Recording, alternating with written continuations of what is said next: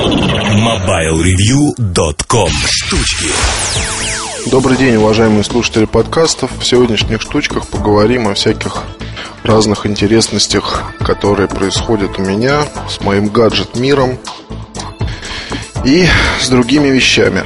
Вот я записываю этот подкаст, а между прочим завтра состоится презентация, соответственно, HTC Quartz.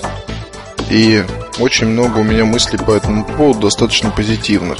Я в 10 штучках постарался описать, э, ну, вкратце, да, там свои какие-то впечатления. Я думаю, что лучше обо всем расскажет Артем. Просто как бы, наверное, с его подачи вообще я зацепился за йоту. Первый раз такой модем я увидел в компании Samsung. В Samsung уже узнал некоторые подробности. А затем как что-то забылось. Хотя интерес определенно меня вызвала задумка. После чего подогрел интерес снова Артем, а, когда рассказал о том, как он ездит там, тестирует новую сетку вместе с модемом э, йотовским.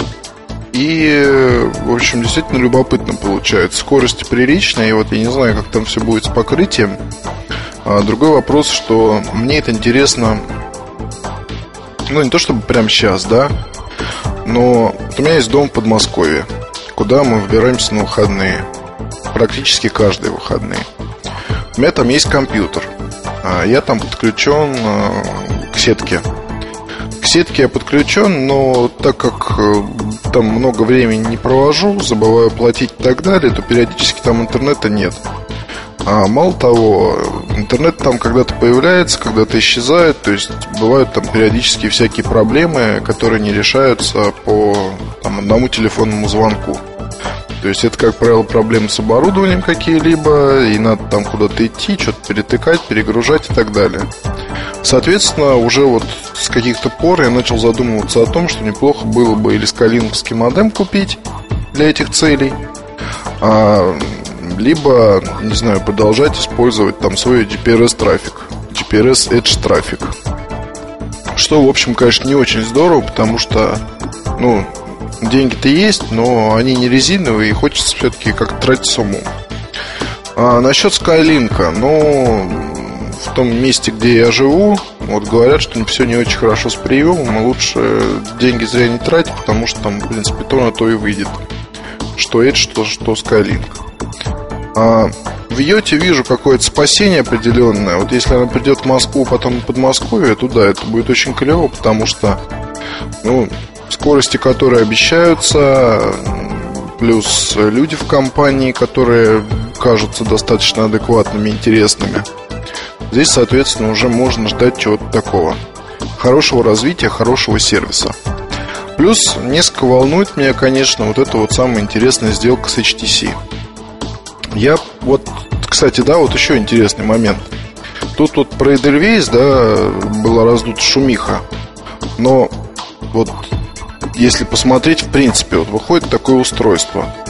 Вот если выходит HTC Quartz, допустим, да, а, он не конкурент iPhone, он просто коммуникатор на базе Windows Mobile с большим дисплеем. Отличительная фишка – это поддержка WiMAX. То есть, в принципе, он как бы заточен на то, чтобы э, работать с йотой, по сути, в условиях Москвы.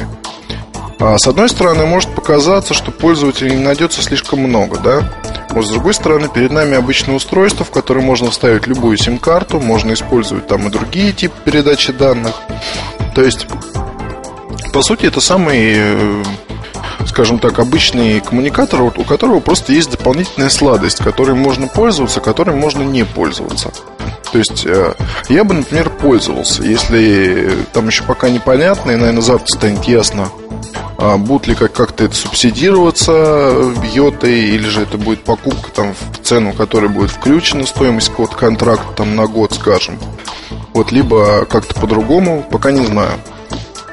А, и вот тут любопытный вот этот момент, то что, если вот вспомните, да, вот выходил, допустим, iPhone – Нормальных субсидий не было. Из вкусностей только, наверное, сам аппарат, потому что контракты и все такое, это, ну, не знаю, меня это вот никак не привлекает лично. То есть покупать телефон с таким контрактом, за такие деньги, вот когда он начинал продаваться, да, в общем-то, и сейчас, ну, проще пойти купить сам аппарат. Сами понимаете, там это можно было сделать и до официального его прибытия, в общем-то.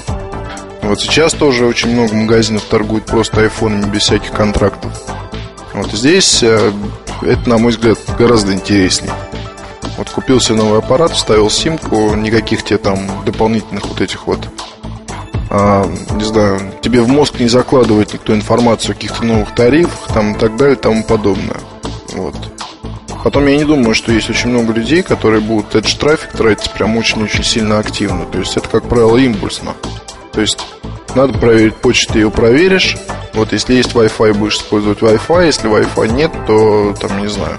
Если подозреваешь, что у тебя там много свалится всего, то очень небольшое количество граждан станут на айфоне скачивать всю свою почту со всеми вложениями, потому что, ну, это все равно траты определенные. Безлимитный в ней тариф с безлимитным интернетом, это, конечно, тоже здорово, но психологически тратить такие деньги, там, более 2000 рублей в месяц, вот тоже могут позволить себе не, не всякий, мягко говоря, не всякий.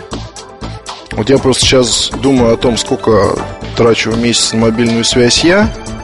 А, причем при том, что у меня самый там обычный тариф от Билайн, проще говоря, которому уже я даже не помню сколько лет.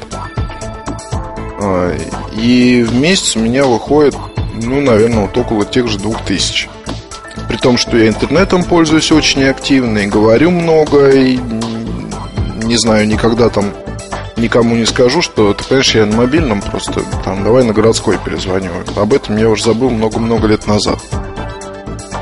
То есть я свои траты хоть как-то контролирую просто, да, то есть там стараюсь.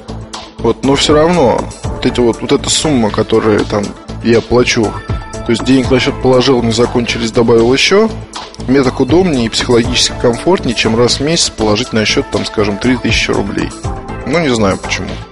Может, такая психология совковая, может быть, нет. Ну, вот, по крайней мере, получается так.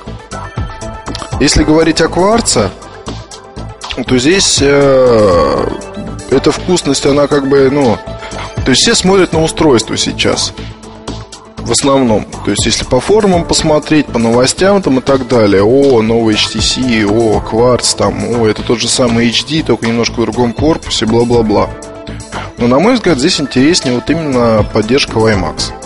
То есть, если покупать такое устройство, зная о такой штуке, да, то это дополнительное такое маркетинговое преимущество и довольно сильное, потому что в Москве вот оно работает, и это очень-очень хорошо, что оно в Москве работает, потому что можно будет использовать как модем свой аппарат, можно будет э, просто, соответственно, где-то в центре спокойно, без всяких там лишних телодвижений скачивать свою почту, смотреть вложения, заниматься кучей других вещей. Вот это вот клево. То есть мне вот эта вся затея нравится, я бы с удовольствием потестировал его. Вот, ну, не относительно устройства, наверное, да, а относительно вот сервиса, который с ним в паре бонусом прилагается. Это вот не очень-очень любопытно. Вот еще один момент здесь. Э, возвращаясь к Эдельвейсу, да, а, вот давайте подставим на место HTC Quartz Edelweiss. Вот просто чисто теоретически. Вот некая компания, да, вот связалась с другой компанией, предложила ей то, что давайте мы вот сделаем такой девайс, добавим туда такую вот поддержку, вот, и будем как бы вместе продвигаться. Вот мы малоизвестный разработчик, но у нас будет вот такое вот устройство с такой возможностью. Лучше бы это было? Я думаю, да. Вот между тем, господа из компании, сами знаете какой, уверенно пытаются подтолкнуть на рынок устройства, на тот рынок, где, в общем-то, мест не особо много. Вот, и сейчас мест для дорогих устройств вообще, по сути, нет. Что самое интересное. То есть никто не думал о том, а, что под Новый год люди будут сто раз думать, прежде чем что-то дорогое себе купить. Удивительная ситуация, но это таковы реалии рынка. Вот речь не о Эдельвейсе. Потому что, ну, тут уже все, как говорится, скушено, а потом отправлено в отхожее место. Речь про то, как две компании могут сделать друг другу приятное. Скорее вот так. Потому что HTC здесь получает дополнительную вкусность. Вот, и всем может как бы говорить о том, что вот у нас есть устройство с вот, и мы уж там на острие технологий, вот, и мы сотрудничаем вот с Йота, вот, и вообще все клево, вот, плюс сам девайс там такой, Uber девайс в какой-то степени, да, вот, а компания Йота может рассказывать о том, что, ребят, ну вот мы с компанией HTC сотрудничаем и сделали вот такое вот устройство, на котором прекрасно работает наш сервис. Клево, на мой взгляд, да. Вот отличный пример, как э, адекватные люди могут там все делать правильно. Я не хочу заранее там давать какие-то оценки и прочее, но если говорить исключительно о том, вот о внешней стороне вопроса, а не о том, как оно будет работать, как это будет организовано и так далее, то здесь очень любопытно получается такая вот связочка. Вот, надеюсь, не одному мне. А, что еще хотел сказать, да? А, вот тут же, кстати, это может дать и толчок ноутбукам с WiMAX. Мне интересно, какой из производителей первым начнет поставлять все такие устройства. Вот сервис, я надеюсь, будет расти, процветать, и у него будет много пользователей, и ноутбуки обязательно понадобятся. Вот в активе есть ноутбуки от Toshiba, насколько я знаю, модели то ли от Acer, то ли от Asus, кто-то там еще. Ну, в общем, неважно. Я думаю, у компании такие заготовки есть, они могут быстро поставить. Другой вопрос, кто из производителей первым пойдет на контакт с Йота вот, и предложит что-то свое. Особенно, мне кажется, здесь э, это будет интересно тем, кто производит нетбуки. Вот там, я не знаю, дополнительный вот этот вот модуль может дать определенное конкурентное преимущество. А еще один момент. Тут вот пишут про то, что написали мне письмо один читатель, мол, если вот только для Москвы такое сделать, то компания разорится и там бла-бла-бла и тому подобное. А, мнение, на мой взгляд, неправильное. Вот, потому что как бы там ни было, это все странно и смешно. Новые технологии приходят повсюду. Вот, и многие компании по-всякому начинают их опробирование. Кто-то начинает с регионов, кто-то начинает с Москвы. Это личное дело там, соответственно, каждого отдельно взятого коллектива. И есть свои исследования, есть наверняка свои там наметки, задачи, цели и так далее. Пример Москвы, ну не знаю, у меня вот почему-то возникает ассоциация с фирмой Сонет, которая счастливо себе торговала оборудованием нестандартного э, необычного стандарта, наверное, так лучше сказать, да, там CDMA аппараты, э, которые можно было использовать только в Москве, с, с очень вкусными тарифами. Вот это было, соответственно, у нас в начале нового века, да, где-то, по-моему, то ли в 2004 году, то ли в 2003 компания Sonet перешла в ведение компании Skylink.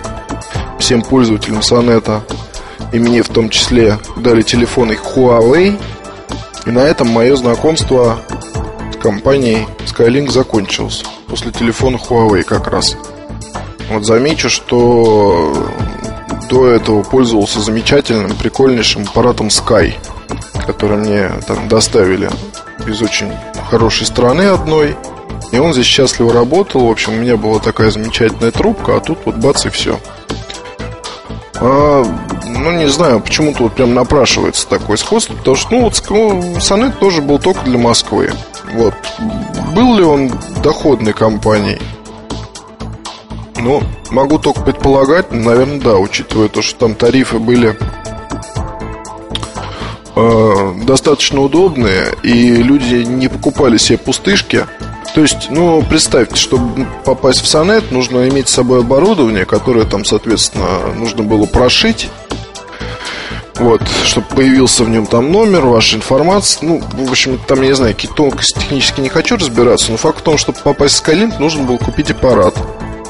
Вот. И, соответственно, я не думаю, что много людей захотело бы тратить деньги на аппарат, а, чтобы заиметь какой-то там телефонный номер, и им не пользоваться, а просто кинуть в шкаф. То есть это не симка, которую купил, там поюзал для определенных задач и выбросил. Но здесь все гораздо было сложнее. Куча было людей, которые покупали э, соответственно, контакты дорогие. То есть там, например, 2000 долларов первоначальный был взнос, вот и потом то ли 20, то ли 30 долларов ежемесячно ты платишь, у тебя безлимитно. Безлимитная штука. Номер прямой был. То есть это организации использовали, там, и вольные всякие стрелки художники и так далее, тому подобное. Без всяких проблем. Было ли это круто? Да. Плюс э, владельцы советских аппаратов друг друга отличали, была такая определенная идентификация, потому что это было довольно необычно. Конечно, там некоторые проблемы существовали там с качеством связи в определенных местах. То есть не везде прием был идеальный. Но если говорить вот о центре, то все было отлично. В Подмосковье, ну, по большому счету, там в ближнем-то нормально все было. Вот даже и в дальнем, там, я не знаю, ну вот в Подольск меня раз судьба занесла, так на пару-тройку дней с аппаратом вот, да даже там, по-моему, даже не в Подольск, а куда-то еще там какие-то места. Вот и там советский совет прекрасно работал, насколько я помню.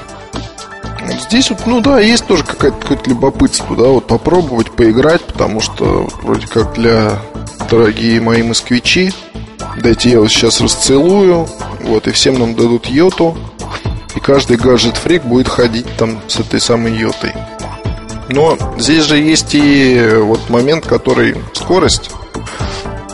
Если та скорость, которая заявлена, будет поддерживаться и выдерживаться, то это будет очень здорово, на мой взгляд. И мы будем... Не знаю, вот у меня, для меня идеал это чтобы я в Подмосковье с модемом спокойно поехал и мог там вечерком без всякой суеты, шума, гамма поиграть в Call of Duty. Вот такая вот, не знаю, какая-то у меня идиотская задумка. Вот когда это произойдет, я скажу, что да, технологии там куда-то уже перешли куда надо. То есть не тратить на это там безумные какие-то деньги, то есть это каким-то образом и сейчас можно сделать, там, не знаю, как-то со скалинком, наверное, не знаю, но скорее всего не очень все будет хорошо со связью. Может меня поправят, вот, но мне так кажется. Вот если будет нормальная скорость, то будут такие возможности. Вот, это уже не может не радовать просто.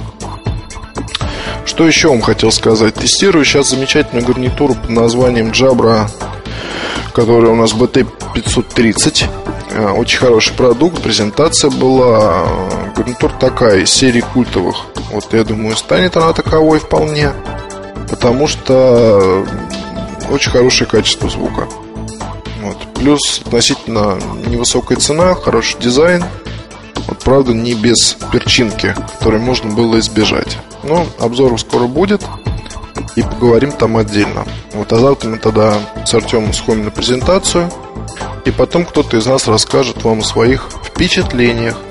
До следующих встреч. Пока. MobileReview.com Новости.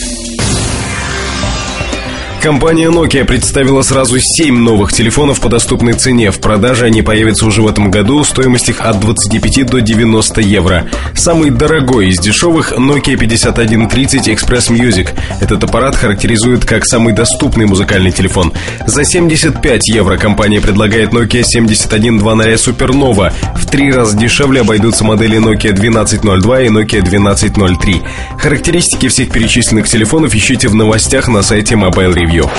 Компания Nokia представила публике новые сервисы Mail on OV и Nokia Live Tools. Первый позволит владельцу создать учетную запись электронной почты непосредственно с мобильного телефона. Запуск сервиса даст возможность завести электронную почту тем, у кого прежде не было для этого технической возможности.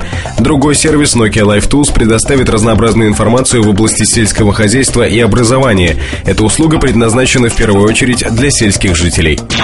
MobileReview.com Жизнь в движении.